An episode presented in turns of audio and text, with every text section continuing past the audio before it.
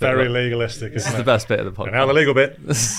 Hi, I'm Paul Lunt, litigation partner at Brabner's and head of the litigation team. And I'm Jamie Hurworth, a senior associate at Brabner's. We were the solicitors that were instructed by Coleen Rooney to defend her in the claim brought against her by Rebekah Vardy.